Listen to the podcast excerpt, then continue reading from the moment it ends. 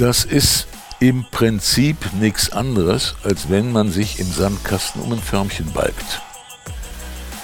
Der eine hat das Förmchen oder das Auto und das will der andere haben, weil ihm das besser gefällt. Da entsteht der Neid und dann geht's also los und dann gibt's Kampf oder Krieg. Hallo und herzlich willkommen bei Everyday Leadership, dem Live- und Leadership-Talk der D F B-Akademie. Mein Name ist Thorsten Hermes und ich unterhalte mich für Sie mit Menschen. Und wir werden sprechen über Wissen, über Glauben, übers Lernen. Wir werden sprechen über Führung. Und das tun wir heute auch mit unserem jetzigen Gast. Und ich wage mal die Prognose, dass es in Deutschland nur ganz, ganz wenige gibt, die noch nichts von ihm gehört haben. Das mag an seiner wunderbaren Stimme liegen, der wir einfach gerne zuhören.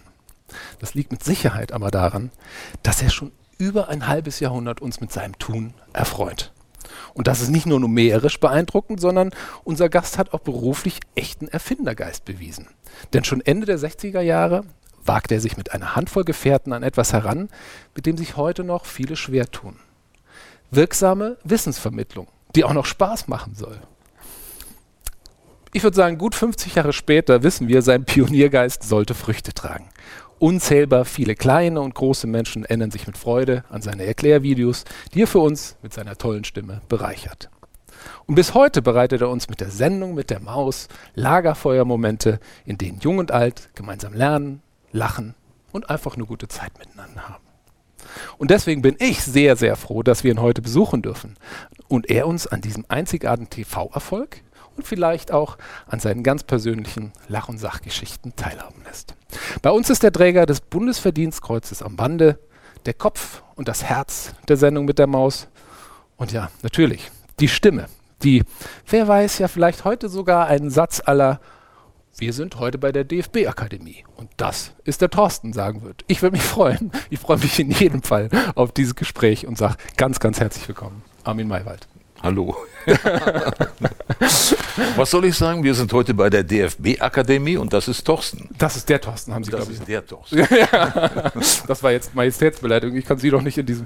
Aber ich habe tatsächlich mal gehört, dass diese Sätze Ihnen häufig, ich will sagen, unterstellt werden, aber Sie die gar nicht so oft gesagt haben, wie wir meinen. Ne? Ja, das ist so wie bei Derek, ne? Holt schon mal den Wagen. Der Satz soll ja auch wirklich nie wirklich vorgekommen sein, aber er wird immer kolportiert. So äh, wird mir immer untergeschoben, dass ich gesagt habe, klingt komisch, ist aber so. Danke, kann, dass Sie es jetzt gesagt haben. Kann sein, dass ich den irgendwann mal gesagt habe, aber in Erinnerung habe ich den nicht, ganz mhm. ehrlich. Herr Maiwald, trotzdem. Häufig ist es mit Erfolgsgeschichten ja so, dass diejenigen, die sie ähm, ermöglicht haben, die gar nicht so toll finden, wie, wie die, die sich daran erfreuen. Aber jetzt mal unter uns. Sind Sie sich eigentlich bewusst, wie viel Freude und funkelnde Kinderaugen Sie Deutschland geschenkt haben? Nein, nicht wirklich. Also ich meine, das ist ja so, Fernsehen machen, besonders hinter der Kamera, wo ich ja in der Regel eigentlich bin, ist ja eine relativ einsame Geschichte. Ne? Man sitzt vis-à-vis von so einer schwarzen Kiste, wie jetzt da drüben das Ding, und äh, dahinter ist dann der Kameramann und so, und man denkt, also man redet mit dem Kameramann, aber dass außerdem dann noch tausend, zehntausend, hunderttausend zugucken, macht man sich in dem Moment eigentlich nicht klar.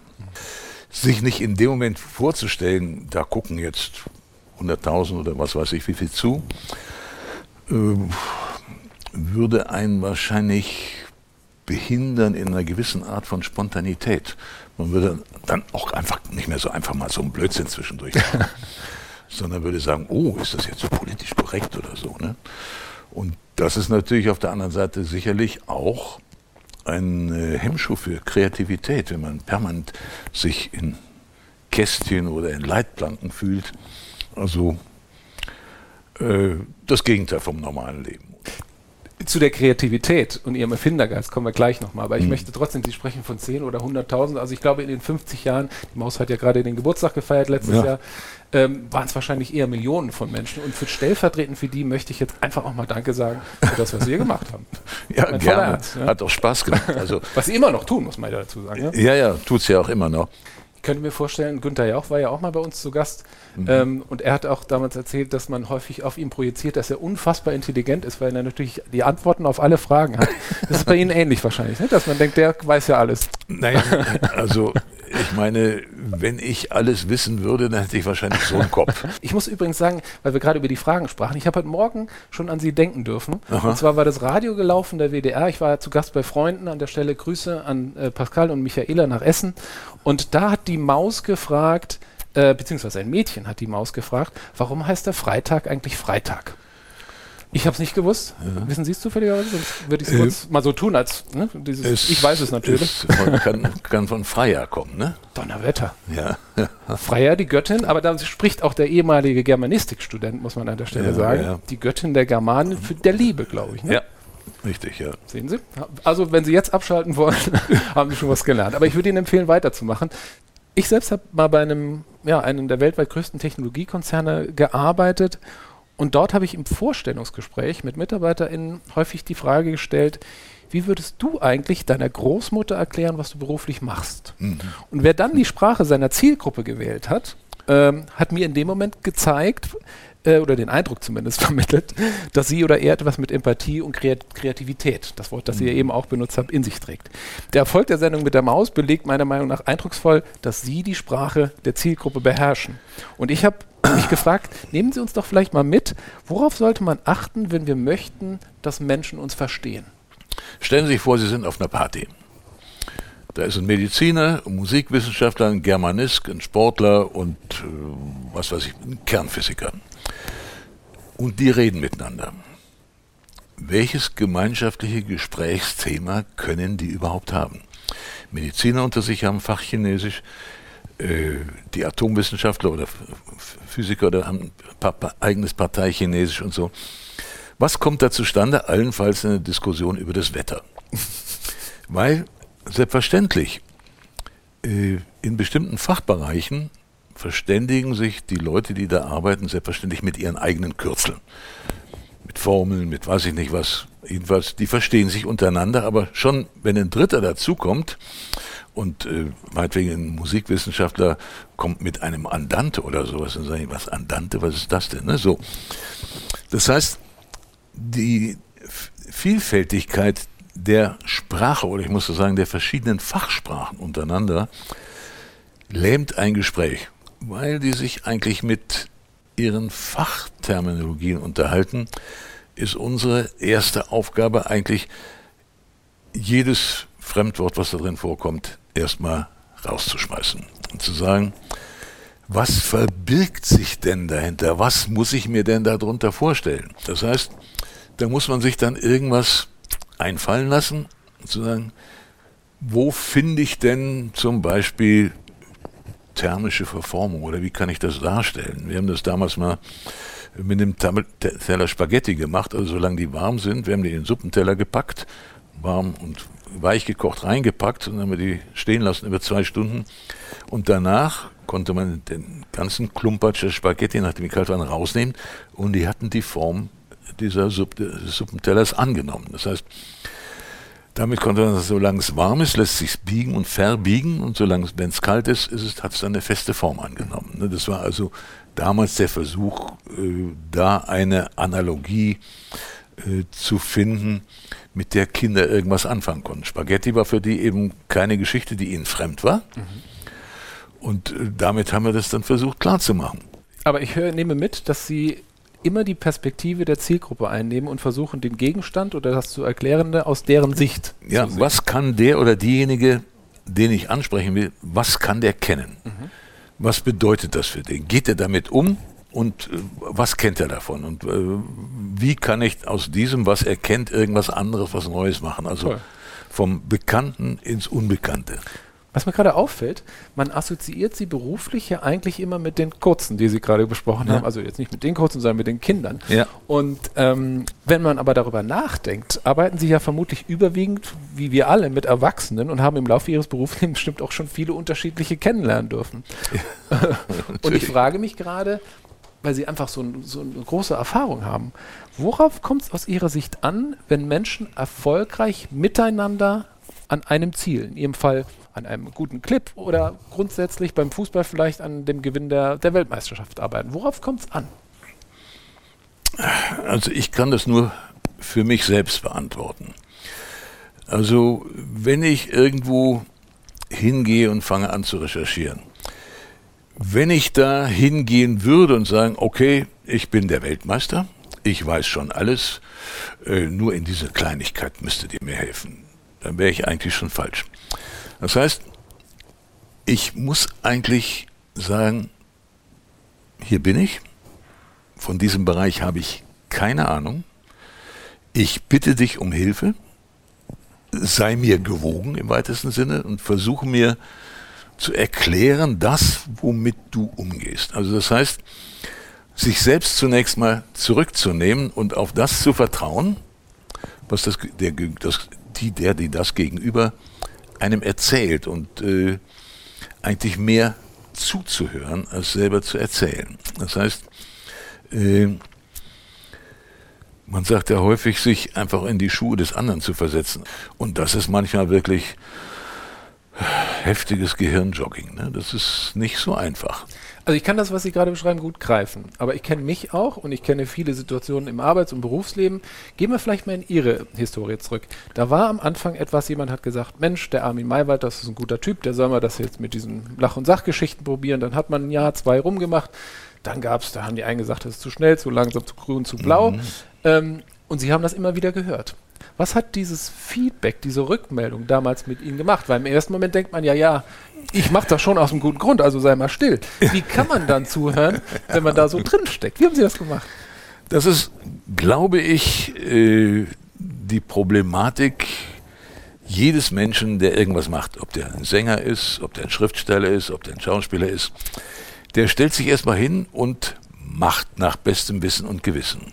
Und denkt, okay, ich habe das gut gemacht. Und dann kommt der Kritiker und sagt, so ein Scheiß, wie kann man das denn so oder so darstellen? Das geht doch nun gar nicht. Der hat diesen Aspekt und jenen Aspekt und ich weiß nicht was, überhaupt nicht berücksichtigt. Wie kann man so einen Idioten überhaupt sowas machen lassen? So.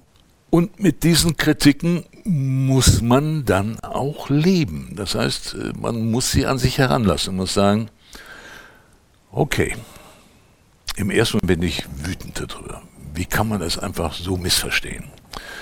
Dann kommt der zweite schon und sagt, okay, wenn ich etwas missverständlich gemacht habe, dann gibt es dafür einen Grund. Altes Indianersprichwort, kein Rauch ohne Feuer. Also wenn da irgendwas ist, wo es hakt, wo der oder diejenige nicht mitgegangen ist, dann muss es dafür einen Grund geben. Den muss ich finden.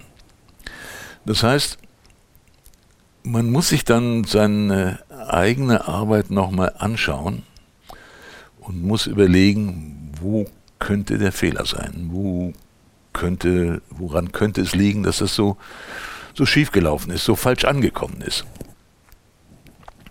Und das ist manchmal auch ein schmerzhafter Prozess, wo man sagen muss, verdammt nochmal, ich dachte doch, dieses Bild sei wirklich eindeutig. Wie kann man daraus irgendwas anderes ableiten? Und dann guckt man sich dieses verdammte Bild nochmal an und sagt, naja, ich habe das vielleicht ein bisschen zu sehr an den Rand gedrückt. Es sah einfach schöner aus, wenn das im Umfeld. Ich habe vergessen, das Wesentliche so deutlich darzustellen, dass man nur das und nichts anderes damit anfangen konnte. Also in der Mathematik gibt es den Begriff der Eineindeutigkeit. Und äh, ich habe mal den Begriff des eineindeutigen Bildes geprägt. Also dass man aus diesem Bild wirklich nur das und nichts anderes schließen kann. Das heißt, wenn wir, also in der Frühzeit haben wir gearbeitet mit diesen Stills, das waren so die Zwischenstationen, wenn man zum Beispiel in irgendeiner Werkzeugfirma eine Stanze sah und man sah also nichts außer tschonk, tschonk, tschonk, tschonk. Mhm. Und dann haben wir also die Teile, die dann die einzelnen Stadien durchlaufen haben, nachher nochmal einzeln hingelegt vor einen neutralen blauen Hintergrund, womit man eben deutlich sagen konnte, ich meine nur das, jetzt sieht das so aus, nicht anders und die Stanze ist egal, sondern das ist es so. Aber das war eben auch ein Weg, zu dem wir auch erst langsam gekommen sind, ne? Das heißt, äh, natürlich war, waren die ersten äh, kritischen Reaktionen waren äh, auch durchaus schmerzhaft und wir fühlten uns natürlich missverstanden, ist ja klar. Jetzt sind, das wissen vielleicht viele unserer Zuschauerinnen gar nicht, die kennen Sie aus der Sendung mit der Maus, aber Sie sind ja selbst auch Geschäftsführer einer, von Flash T V, einer, einer ja. Firma, haben Mitarbeitende. Wenn wir jetzt nochmal in solche Situationen gehen, jeder kennt sie, jeder weiß, sie haben unfassbar viel Erfahrung und ich würde, glaube ich, als ein Mitarbeiter sagen, wenn der Armin das sagt, dann glaube ich dem das. Jetzt da kennen Sie meine Mitarbeiter aber schlecht. Aber ein, zwei habe ich schon kennengelernt, die waren, ja. waren sehr, sehr nett. Ähm, jetzt haben wir so eine Situation. Ja, die sind natürlich nett, aber die fragen natürlich auch nach. Ne? Also das ist nicht so, dass die, ich sag mal, in Ehrfurcht vor mir erstarren, da sagt der Alte jetzt das und es wird dann schon stimmen. Nein, nein, die fragen schon sehr genau nach. Ich bin dann auch immer wieder äh, Gegenstand von Nachfragen. Meinst du das wirklich so? Woher hast du das denn? Ne? So. Also, ja, ja. Total. Und ich meine, das wollen wir ja auch. Ne? Wir ja, wollen natürlich. Ja auch mündige Kollegen und, ja. und, und deswegen. Aber ich frage mich, wie machen Sie das als Geschäftsführer, als Verantwortlicher, wenn jetzt jemand kommt und sagt, ich habe dir zugehört, aber ich sehe das jetzt irgendwie ganz anders. Woher wissen Sie, dass Sie sagen, ich habe dir zugehört, aber ihr macht es jetzt trotzdem so, wie ich es gesagt habe? Oder Sie sagen, okay, ich habe nochmal drüber nachgedacht, wir machen die Farbe blau statt grün. Äh, wenn es so einfach ist, dass blau statt grün einfach die bessere Lösung ist, dann würde ich das auch machen. Ne? So. Es ist ja häufig so, dass wir also bei Leuten oder Firmen oder Institutionen, wo wir recherchieren, dann immer zwischendurch auch nochmal nachfragen. Ist das so noch richtig oder ist es schon falsch? Weil Äh, unser Problem ist ja manchmal, dass wir Dinge vereinfachen müssen, also so weit runterbrechen, dass die berühmten Kurzen das auch mitkriegen. Und dann ist es natürlich so, dass man eine Sache so lange vereinfachen kann, bis sie falsch ist. Und das ist immer eine Gratwanderung. Und da äh, sind wir eigentlich immer auf einem Drahtseil, ohne Netz und doppelten Boden und versuchen dann immer auch in den Zwischenstationen bei den Leuten nochmal nachzufragen, ist das noch richtig oder sind wir da schon falsch? Ich denke gerade so an die Momente, wo, wo wir nicht unser Handy aus der Tasche nehmen und sagen, hier, ich kann dir beweisen, dass ja. ich richtig habe, sondern ich denke an die Momente, wo es verschiedene Wahrheiten, verschiedene Richtigs gibt, eben aus den Perspektiven der Menschen. Und da ist es ja, glaube ich, die Kunst als Führungskraft, auch zu sagen, ich overrule dich jetzt, wie das im Englischen heißt, oder ich höre auf dich und wir gehen deinen Weg. Also wenn es das gibt, dann äh, versuchen wir zu sagen, die sagen das und die sagen das. Die Wahrheit liegt irgendwo dazwischen. Also wir hatten das ja, also damals bei Tschernobyl haben wir ja auch eben äh, so eine Geschichte gemacht, was an Atomkraft so äh, gefährlich. Mhm. Und da gab es eben auch natürlich die Atombefürworter und es gab natürlich die Atomgegner. Mhm. Beide hatten ja. Argumente, die durchaus ehrenwert waren. Und äh, wir waren natürlich nicht in der Lage zu sagen, wir geben daraus jetzt eine schlussendliche Erkenntnis, die oder die Seite hat recht. Und wir haben dann einfach im Sinne des Prinzips Hoffnung am Schluss so gemacht, dass wir gesagt haben, also, da gibt es noch ein paar ungeklärte Fälle, erhebliche ungeklärte Fälle. Wenn ihr erwachsen seid und euch fällt dazu was Schlüssiges, was Gutes ein, lasst uns nicht dumm sterben.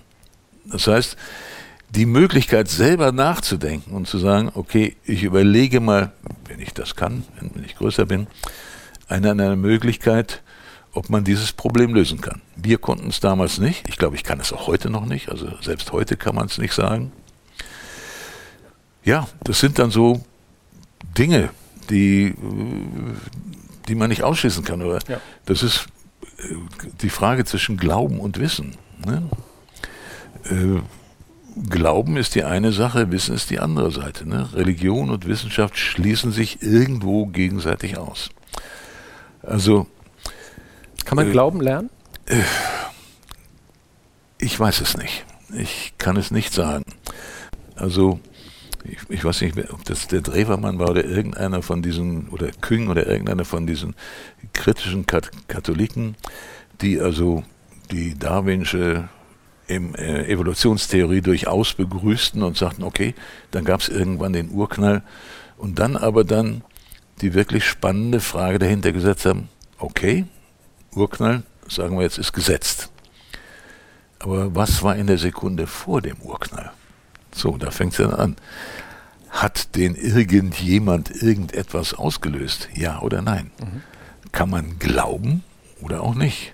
Wissen kann man es nicht. Und da fängt also eine wirklich spannende Ecke an. Herr Maiwald, ich bin dankbar, weil ich habe eben gesagt, Sie haben Germanistik studiert, Sie haben auch Philosophie studiert und da bewegen wir uns gerade hin. Das ja. würde mir Spaß machen. Ich versuche uns trotzdem noch mal kurz zurückzuholen zu dem, zu dem spannenden Führungsthema, denn ich glaube, wir können festhalten, es gibt verschiedene Wahrheiten. Nicht nur bei der Maus, sondern generell überall, in der Welt. Überall, überall. Ja, ja. Wie man als Führungskraft damit umgeht, das obliegt dem Subjekt. Was es aber heutzutage gibt, ist ja, dass man eine Menge von technologischen Tools und Datenpunkten hat, die Entscheidungen unterstützen sollen.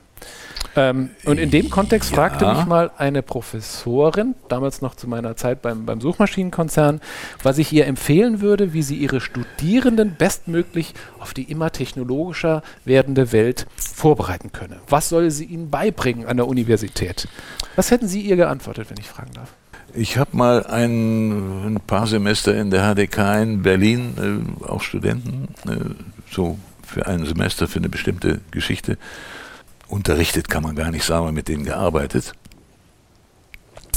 Und die waren natürlich alle in dem Alter, sagen, ja, guck mal, mit dem Internet, alles klar. Da habe ich gesagt, Freunde, Römerbrüder, verlasst euch nicht auf das Internet.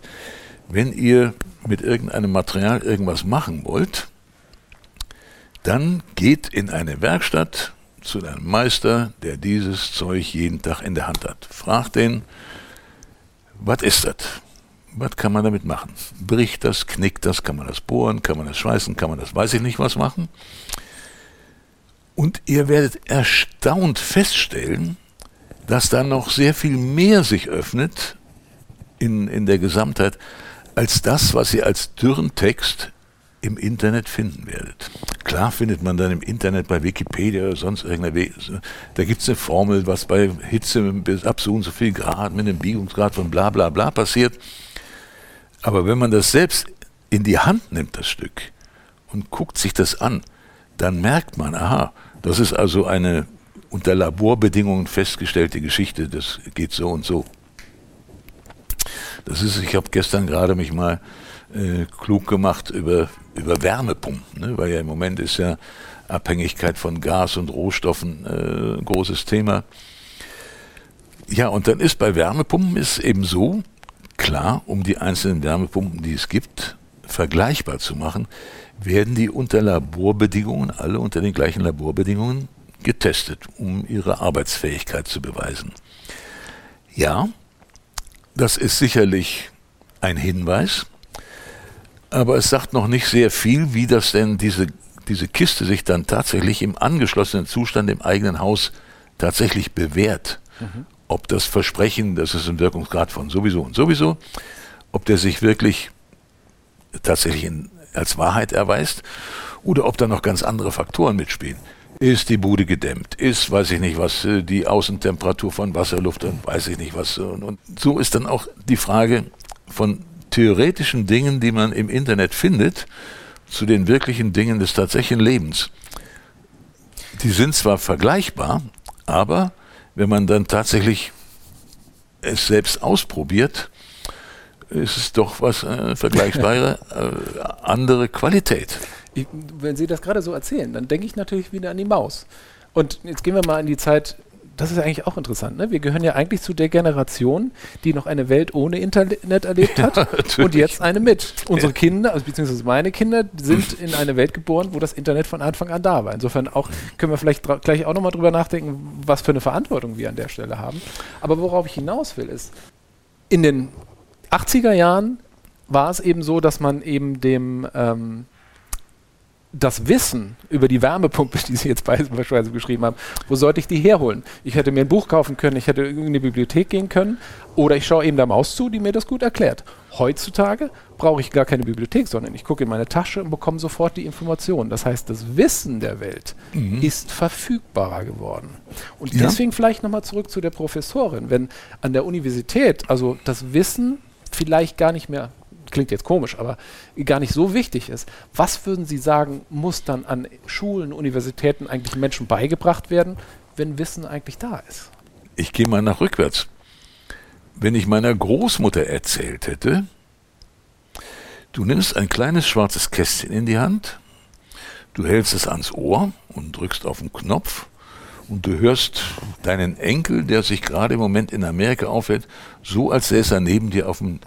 Die hätte mich sofort in die Irrenanstalt geschickt. Weltklasse. Ja, klar. Ja. Meine Großmutter kannte ein Telefon, selbst das, also wo man abhängen musste und dann noch das Fräulein vom Amt bitten musste, geben Sie mir Berlin zweihundertzweiundzwanzig oder sowas. Das kannte die auch nur hauptsächlich aus Erzählungen. Die hatte kein Telefon. Selbst wir zu Hause hatten bis in die siebziger Jahre kein Telefon. Und wenn, dann so eins mit Wählscheibe natürlich. Und ein Fernsprecher. Ein Fernsprecher, aber W siebenundsiebzig hießen die, glaube ich, oder W hundertsieben, egal, die hatten also auch so eine Bezeichnung. Und die waren natürlich am Draht, selbstverständlich. Ne? Selbst wenn ich meiner Mutter gesagt hätte, äh, Mama, dieses Ding, mit dem du jetzt telefonierst, kannst du vergessen. Geh auf die Straße, geh um die Ecke zum Friesenplatz, dann drückst du da drauf und dann hast du mich sofort am Ohr. Hätte ich gesagt, Jung, ich bitte dich. Also verarschen kann ich mich selber. Ne? So, das heißt, in dieser Zeitspanne, die ich jetzt gerade beschreibe, von mir bis zu meiner Urgroßmutter zurück, das, oder Großmutter zurück, das sind mal schlappe achtzig, neunzig Jahre. Wenn ich die jetzt nach vorne rechne und sage, was wissen wir in neunzig Jahren, von dem wir heute noch überzeugt sind, das gibt es gar nicht, oder von dem wir überzeugt sind, das geht so und so. Und in neunzig Jahren vorwärts wird sich das völlig anders darstellen. Das heißt, wie sicher können wir sein, dass das, was wir jetzt als der Weisheit letzter Schluss definieren, auch tatsächlich das so ist? Herr Maiwald, ich muss sagen, der, dieser philosophische Ausflug, Ausflug mit dem Meister der, der Wahrheiten, der, der Filme, das ist mir ein besonderes Vergnügen. Vielen Dank, dass wir, aber ich glaube, wir können festhalten wirklich, dass es heutzutage etwas Besonderes ist, herauszufinden, wie viele Wahrheiten es gibt. Und ja, das wird eine Herausforderung nicht nur für Führungskräfte, glaube ich, bleiben. Ich möchte kurz zurück zur Maus.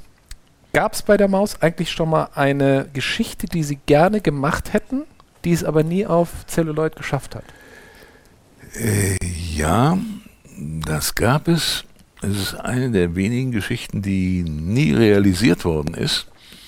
Es gab mal in der Redaktion vor jetzt mittlerweile zehn Jahren, ich glaube, das war zur Zeit äh, des äh, Kuwait oder irgendwie eines der Krieges, dass die Redaktion gesagt hat, äh, mach doch mal eine Geschichte, wie entsteht Krieg.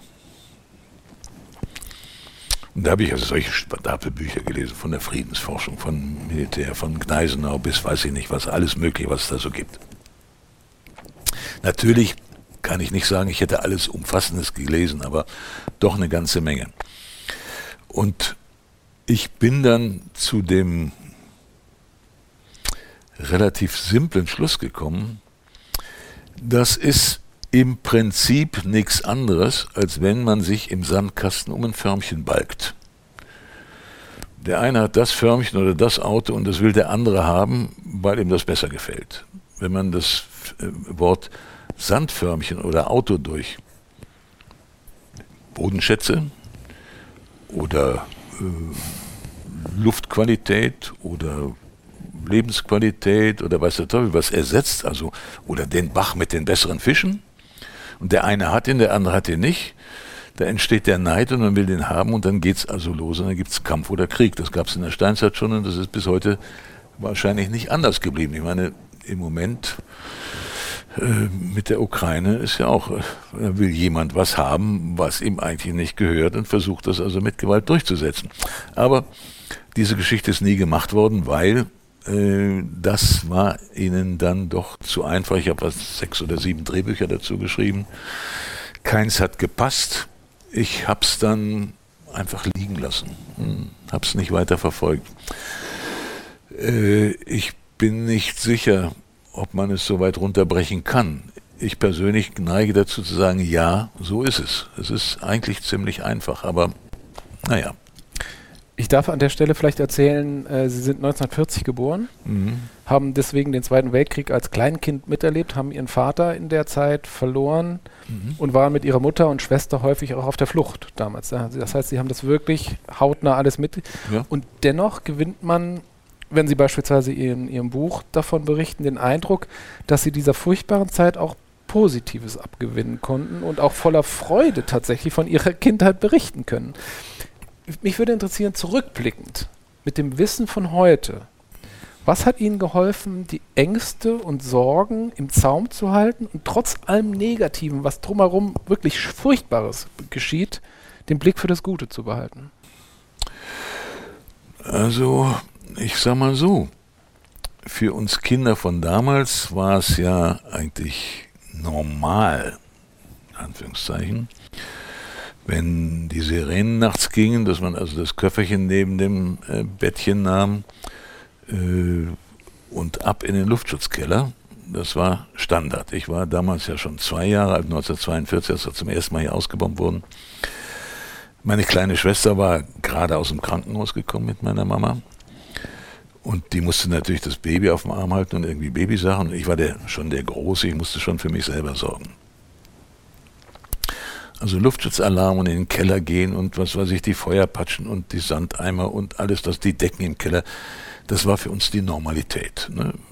Ich habe es ja auch erlebt, dass ein Haus über uns verbombt wurde und wir also unter diesem Haus sind, dann nur durch den Seitenausgang rausgekommen sind. Egal. Äh, für mich war eigentlich einer der erschreckendsten Momente, als am achten Mai plötzlich überhaupt kein Lärm mehr da war. Es gab keine Flaks mehr, es gab keine Flugzeuge mehr, es gab keine... Das war absolute Stille. Das war... sehr viel erschreckender als das war der Ende des Krieges? Ja, am Ende des Kriegs, äh, Kapitulation, ne, achter Mai neunzehnhundertfünfundvierzig. Diese wirklich unbeschreibliche Stille, das waren wir gar nicht gewohnt mehr. Ne? Also wir waren ja eigentlich nur zwischen Bombenangriff und jetzt schnell auf den Zug und irgendwo hin und so. Damit waren wir groß geworden. Das war die Normalität für uns. Damit, äh, also... Ich habe ja auch später immer wieder gesagt, also der Frieden, die Ruhe halte ich immer noch für unnormal. Ich habe mich erst langsam daran gewöhnt, dass der Frieden eigentlich die Normalität ist. Und ich hätte nie daran gedacht, dass ich jetzt nach siebzig Jahren Frieden eigentlich nochmal in den Genuss komme, dem Wort Kriegen, Krieg nochmal die Bedeutung beizumessen, die ich von früher, von der Kindheit kenne und kannte, kannte, kenne. Ja. Furchtbar. Mhm. Weil Krieg ist sehr viel mehr als das, was man in den Fernsehbildern sieht. Äh, man kann dieses Grauen, man kann die Angst, man kann den Hunger, man kann den Durst, man kann die Angst vor dem nächsten Tag überhaupt nicht in Bildern transportieren, auch nicht in Büchern. Äh, da schweigt eigentlich des Sängers Höflichkeit oder so. Was mich eben wirklich so fasziniert hat, bei auch in, den, in, der, in der Vorbereitung, dass Sie, und ich spüre ja jetzt auch noch die Emotion, die da drin ist, dass diese furchtbare Zeit erlebt haben, aber trotzdem auch da offenbar etwas hatten, wie Sie mit Ihren Ängsten und Sorgen umgehen. Und ich frage mich, ist es, ist es als Kind so, dass man dann einfach die Freude trotzdem hat, mit Kindern zu spielen? Oder, ich habe eben Ihren Vater erwähnt, Ihre Mutter ist ja ähm, nach ihrem Abitur gestorben. Ja. Das heißt, sie war eigentlich die ganze Zeit während dieser Kriegszeit an der Seite ihrer Schwester und von Ihnen. Ja. Ähm, was war es, was Ihnen da Kraft gegeben hat? Eine tolle Frau. Also, äh, ich versuche es mal in einem einfachen Satz. Wir hatten materiell nichts. Mhm. Unterstrichen nichts, nochmal unterstrichen gar nichts. Der Hunger war unser täglicher Begleiter, aber... unsere Mutter war immer da. Das heißt, wir hatten einen zwangsläufig auf der einen Seite, auf der anderen Seite aber auch tollerweise ein, ein sehr enges Gefühl, eine, ein sehr familiäres Gefühl miteinander. Und wir konnten, meine Mutter, jemand anderes war ja gar nicht da, alles fragen. Und sie hat versucht, alles so gut es ihr möglich war, zu beantworten. Und ich als kleiner Junge hörte also immer wieder, dass ich ihr ein Loch im Bauch gefragt hätte. Da war schon die Neugierde da? Da war schon die Neugierde da, ja klar. Neugierde gehört ja auch wirklich als wichtigster Bestandteil zu unserem Leben. Wenn wir nicht neugierig wären, dann würden wir doch niemals, ich sag mal, in Urlaub fahren nach äh, Papua-Neuguinea oder nach Südafrika oder sonst irgendwie oder auf Safari, um zu sehen, wie südet dann da aus, was machen die dann da? Was sind denn das für Tiere da? Ach, die können ja krabbeln und die fressen ja von der Bo- wie auch immer, also ich mach, mach keinen Blödsinn, sondern... Ich liebe das gerade, ich, ich habe so ein schlechtes Gewissen, weil wir jetzt von diesem einen Thema wegkommen, aber ich finde das gerade so... Das war übrigens die Antwort, die ich der Professorin damals gegeben habe, die Neugierde und den Kopf einzusetzen. Ja. Die Gier nach dem Neuen und nicht nach dem, was schon fest ist. Ja, klar. Aber egal, entschuldigen Sie bitte. Zurück das ist zu auch für, für Kinder ja. ist das, das ist das Wichtigste. Ich meine, man weiß ja, dass in den ersten zwei Lebensjahren die meiste Lerneinheit des ganzen Lebens hinter sich gebracht wird. Man muss als, als kleiner Dotz oder noch kleinerer Dotz so erstmal, das ist mein Bettchen, das ist meine Mama, äh, da gibt's was zu trinken, das schmeckt lecker, mm, das ist mein Teddybär oder meine Puppe, das ist mein Kopfkissen und weiß der Teufel was, ne? Und äh, dieser komische Typ, ah, das ist mein Papa, oder ich weiß noch nicht, was das ist, aber jedenfalls, der gehört irgendwie dazu. Und äh, dann kommen also die ersten Worte, die man und man versucht, Dinge nachzuahmen, die die Eltern einem vorsprechen, ei heitertei, ei heitertei und so. Und rauszukriegen, was ist denn meine nächste Umgebung? Was tut das? Wenn ich einen Teddy auf den Bauch machte, mäh oder quietsch oder was auch immer. Wenn diese Neugier nicht da wäre, bis hin zu der Tatsache, Mama oder Papa haben immer gesagt, pack da nicht drauf, das ist die Herdplatte, das ist heiß. Ja, ja, so weit, so gut, packen wir doch mal drauf, weil ich will ich doch mal wissen, ob das dann auch stimmt. Das heißt, ich bin begierig darauf zu wissen, stimmt das denn auch? Also auch die Verifizierung einer Vorgabe, die von Mama oder Papa sonst jemand kam. Also diese Neugier, und wenn man die im Laufe deines Lebens verliert, vergisst, hinten anstellt, dann hat man, glaube ich, was Wesentliches verloren. Also, ich bin jetzt im zarten Alter von zweiundachtzig und ich kann nicht sagen, dass ich äh, nicht immer noch neugierig wäre. Also, äh, ich habe in meinem Leben sicherlich zig Spritzgussmaschinen gesehen bei der Kunststoffverarbeitung. Und da könnte man sagen, ja, Spritzgussmaschine, pff, klar, kenne ich. Aber wenn ich dann wieder eine neue sehe, das ist dann eine neue Serie, oder die machen dann doch wieder was ganz anderes oder so, denke ich, oh, guck mal, ist doch wieder was Neues, ist doch wieder was anderes. Herr Maiwald, ich habe gerade eben, als Sie das mit dem, wir hatten mal bei der D F B-Akademie ein Motto, das Vorbilder vorhieß. Und als Sie das gerade so beschrieben, musste ich an, ich habe ihn eben schon erwähnt, an Pascal denken, bei dem ich zu Gast war. Pascals Vater, mittlerweile leider auch verstorben, fuhr vor langer Zeit mal einen Saab. Mhm. Äh, ein das Auto für Leute, die sich selbst im Bett anschnallen. Jedenfalls hat Hubert, so hieß er, nie zu mir gesagt, Thorsten, du musst ja unbedingt mal einen Saab kaufen. Also, dass er mir Worte gegeben hätte. Ja. Aber er war ein Mann, ein ehrenwerter Mann, er fuhr dieses Auto und ich liebe heute noch Saabs. Und da habe ich eben auch dran gedacht, und da sind wir ja eigentlich auch wieder beim Führungsthema. Mhm. Was machen Worte eigentlich mit uns Menschen, auch wenn wir sie noch so oft hören, im Vergleich zu den Taten und vorbildhaften Verhalten von Menschen? Es gibt ein, ich glaube, ein japanisches Sprichwort, das heißt, erzähl es mir und ich glaube es dir, zeige es mir und ich kann es nachbauen, lass es mich selber machen und ich habe es verstanden. Das heißt, ich habe es jetzt, glaube ich, nicht sauber ja, zitiert, aber, aber so sinngemäß in etwa. Bedeutet die, die drei Stufen des Verstehens. Also man hört ja vieles, okay, und sagt, ja, ja, gut. Ja, Chef, mhm, mach ja. ich so. Mhm. Und äh, wenn man äh, es ausprobieren kann, kann man, ist schon ein erhöhtes Verständnis. Oder wenn man es selber nachmachen muss, dann muss man alles das, was man gehört hat, versuchen umzusetzen in mechanische Sachen. Das heißt, man muss es tun oder machen oder sägen oder sonst irgendwas. Aber dann wird man eigentlich auch erst das Zusammenwirken all dieser Dinge, die man da bewirkt. Baut, ja, die, die, was es bewirkt und, und wie es geht und so. Und ich glaube, ich glaube fest daran. Also Worte allein bewegen eigentlich wenig. Ich würde gerne, weil wir gerade bei den Vorbildern waren, vielleicht noch ein letztes Mal zu Ihrer Mutter zurückkommen. Und weil wir gerade in einer Situation sind, wo der Rahmen, der um uns herum ist, ein besonderer ist. Was würden Sie sagen, wenn Sie sich an Ihre Mutter zurückerinnern? Was können sich Mutter, Mütter und Väter bei ihr abschauen, wenn es darum geht, Kinder in schwierigen Zeiten zur Seite zu stehen? Also, ich sag mal so, meine Mutter war für mich mit Sicherheit ein Vorbild.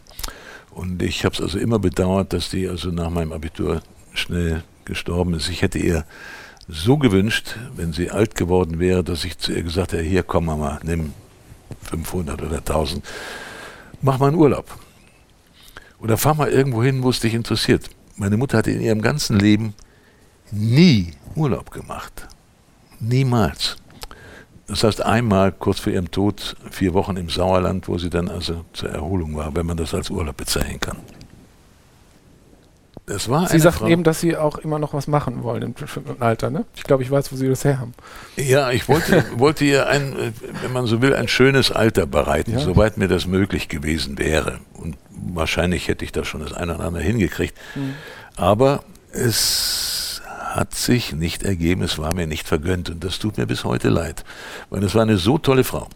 Also Voraussetzung, das war die sogenannte Tochter aus höherem Haus, oder die konnte ein bisschen Klavier spielen und hatte natürlich Schulabschluss und so, mhm. aber hatte natürlich keinen Beruf gelernt. Das war für Mädchen der damaligen Zeit so. Und jetzt steht eine, ja, sag ich mal, dreißigjährige Frau, steht mit zwei kleinen Kindern an der Hand, ohne Job, ohne Beruf, ohne Mann, auch noch mit der Unsicherheit, lebt er denn überhaupt noch? Und wir haben ja dann den Tod meines Vaters auch äh, zwei Jahre, erst zwei Jahre später wirklich äh, zu fassen gekriegt. Meine Mutter hat nie etwas Unrechtes getan. Die hat wirklich, was man sich gar nicht vorstellen kann. Eine kleine Frau, die war, also die ging mir bis hierher. Ne? Ein Meter, weiß ich nicht, paar fünfundfünfzig oder so. Mit sechzehn konnte ich die so an der Hüfte nehmen, auf dem Buffet setzen und sagen, Mama, damit du mir in die Augen gucken kannst, weil ich war natürlich schon den Baum lang, egal. Diese kleine Frau mit einer Axt einen solchen Baum gefällt, damit man was zu heizen. Das muss man sich mal vorstellen. Beeindruckend. Hm? Beeindruckend. Ja. ja? Und äh, die hat das einfach gemacht. Die hat gestrickt, um was für uns am, am Leib zu haben. Die hat alte Militärmäntel aufgetrennt, neu genäht, hatte sie nicht gelernt. Hat sich irgendwo einen Schnittmusterbogen her besorgt. Über, von all, ich meine, in Notzeiten ist eins sicher. Da helfen sich die Leute untereinander. Ne? Da gab es auch jemanden, der wusste, wie man sowas macht. Die hat sie dann gefragt und dann hat sie sich hingesetzt und gepinnt und gemacht.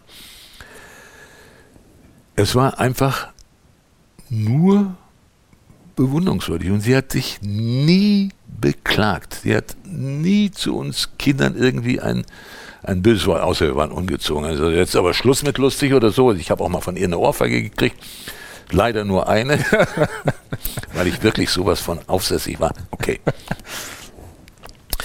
Und die war absolut liebevoll. Wie hat sie mit Ihnen gesprochen? Hat sie ihre, mit, über Ihre Ängste und Sorgen gesprochen oder hat sie sie versucht zu substituieren mit schönen Gefühlen? Erinnern Sie sich also daran? Sie, also über ihre Ängste hat über sie... Über ihre meine ich, also die Kinder, die im Krieg leben einfach, ne? Also nein, das, das war kein Thema. Mhm. Also wir waren ja alle drei in der gleichen Situation. Wir mussten uns ja gegenseitig nicht vormachen, dass man Angst hatte oder so. Das wusste man einfach. Das, die Mama hat geheult, wir alle haben geheult, wenn man irgendwo beim Luftangriff in irgendeinem Bahnhof war oder sowas, ne? Also da... Ja, wie gesagt, aber sie war da, war es die Normalität, sie war da, ne? Man konnte sich, sie hat sie uns dann in den Arm genommen oder sowas und dann haben wir dann alle drei so als Klumpen von Figuren zusammengesessen. Sie war da und sie hat für uns gesorgt mit allem, was sie konnte. Das war also, wir hatten, wir, ich meine, gab ja nichts zu essen, wir haben ja dann Sie haben eben erzählt, Sie haben auch nur ein paar Mal am Tag getrunken, ne? Ja, natürlich. Also ich meine, es gab morgens was zu trinken, mittags was zu trinken und abends was zu trinken. Dazwischen gab es nichts. Ne? So. Also ich bin ja mit, äh, mit Mangelernährung groß geworden. Ne? Das heißt, äh, wir haben ja um zehn Uhr schon im Garten gestanden, da in dem Haus, wo wir evakuiert waren, haben zum Küchenfenster hochgeguckt. Gemeinschaftsküche, wo drei verschiedene Familien kochen mussten. Mama, wann gibt's was zu essen? Wir haben Hunger. Ne? Um zehn Uhr schon. Und dann gab's also mittags halt erst wieder was. Wenn überhaupt. Das war der Normalfall. Und im Sommer oder im Herbst, wenn es dann die Äpfel gab von den Bäumen, haben die von den Bäumen geklaut. Ich meine, das Erste, was ich gelernt habe, war Kartoffeln klauen. Ne? Das konnte ich prima. Schnell rausziehen und so und möglichst so, dass es keiner merkt. Natürlich, selbstverständlich. Oder, ja, also alles das, was, was man sich heute gar nicht mehr vorstellen kann. Das war für uns die Normalität. Also da hat keiner drüber nachgedacht. Da hat auch keiner großen Wort drüber verloren. Das war einfach so. Ne? Dass man dann auf der Straße ein Stück Holz gesehen hat, was trocken war, mitnehmen. Kann man heizen. Ne? Da musste keiner sagen, guck mal, da liegt ein Stück Holz, nimm es mal mit, das können wir vielleicht noch brauchen. Sondern es war Eigenverantwortung. Das war, das war da. Mhm. Ne? Das war selbstverständlich. Ne? Mhm. Oder über ein abgeerntetes Kornfeld zu gehen. Da lagen dann noch die Ähren. Das mochten die Bauern zwar nicht so gerne, aber es war selbstverständlich, dass man auf den Boden geguckt hat, die Ähren zusammengepflückt in die Hosentasche gesteckt. Normal. Damals. Mhm. Ne? Ich meine, manchmal auch sogar barfuß hat dann an den Füßen gezwickt oder so. Ja. Und über das Tun und weniger drüber nachdenken kam dann auch tatsächlich die Freude in diesen komischen Zeiten wahrscheinlich. Wahnsinn. Also wenn, ich muss sagen, wenn man das so hört, denkt man im ersten Moment, Mensch, das ist alles schon so lange her, das ist eine andere ja. Zeit. Doch jetzt wissen wir leider, Sie haben es eben selbst gesagt, alle und an der Stelle auch unsere Gedanken zu Wladimir Klitschko, der ja. kurz Zeit äh, bei uns noch zu Gast war vor wenigen Wochen. Und alle Menschen in der Ukraine, wir sind zumindest in Gedanken bei euch und werden auch hoffentlich aus Deutschland das tun, was notwendig ist. Ähm, trotzdem, heute beginnen Kriege, Menschen müssen ihr Lächeln hinter Masken verstecken und man gewinnt leider immer häufiger auch den Eindruck, dass für manche ein abgemessener Abstand wichtiger ist als ein angemessener Anstand, in wie wir miteinander umgehen. Ähm, Guter Satz, ja. Ich, die Frage, die ich hätte, in diesen besonderen Zeiten, in denen wir leben. Sie haben in Ihrem Leben, wie wir gerade gelernt haben, schon viele Täler, schon viele furchtbare Zeiten erlebt, aber Sie haben vor allem auch die Zeiten danach erlebt. Und ich hoffe einfach, dass es die bei uns auch bald geben wird. Und auch wenn wir gegen Viren, Mutationen und, und Kriegstreiber können wir einfach wenig tun können. Aus Ihrer Erfahrung, was würden Sie sich wünschen, was wir alle in den kommenden Monaten als Führungskräfte, aber vor allem als Mitmenschen vorleben sollten, damit wir als Gemeinschaft gut durch diese besonderen Zeiten kommen? Nach allem, was ich studiert habe, also Theaterwissenschaft, Germanistik und Philosophie, da lernt man alles Mögliche, nur nicht mit Geld umgehen. Und wenn man sich dann selbstständig macht, macht man sämtliche Fehler der Welt. Und die sind meistens teuer. Und insofern ist also mein Leben als Geschäftsmann, in Anführungszeichen, der ich dann erst im Laufe des Lebens und mit vielen, vielen, vielen Schrammen werden musste, eine permanente Achterbahnfahrt gewesen. Rauf und runter und rauf und runter. Und es gab jede Menge Dellen unten, wenn man wirklich ganz unten ist und denkt, es geht nicht weiter. Dass man nicht verzweifeln darf. Man muss den Mut haben, das klingt so banal, nach vorne zu denken. Das ist ja so ein Wort, wir müssen nach vorne schauen, müssen nach vorne schauen. Aber äh, die Hoffnung nicht zu verlieren und, und so, es gibt ja auch das berühmte Licht am Ende des Tunnels, das kann ja auch der herangegenfahrende Zug sein, alles das, diese ganzen Dinge kennen Sie ja alle. Aber es gibt Punkte, wo man denkt, schlimmer kann es eigentlich nicht mehr kommen. Und dann kommt es manchmal doch noch schlimmer, aber irgendwann kriegt man dann so ganz langsam wieder so ein leichtes Auf. Und wenn man sich diesen Moment zu Herzen nimmt. Aber wenn man dann nach so einer Talsohle wieder den Aufstieg oder den, den Weg aus dem Keller fühlt, mhm. das ist dann aber auch schon ein gutes Gefühl. Da, das bewegt einen dann auch nach vorne und sagt, okay, wir sind jetzt über das aller, aller Schlimmste weg. Wenn wir jetzt noch ein bisschen Glück haben, dann kann es wieder gehen und dann geht's auch. Also Hoffnung und Zuversicht sind einfach die Dinge, die man durch nichts ersetzen kann. Selbst wirklich, wenn man bis hierhin in der Scheiße sitzt, auf gut Deutsch. Ich hatte in meiner Frau, mit der ich, also wie ich eben schon gesagt habe, so sechzig Jahre und mehr verheiratet bin,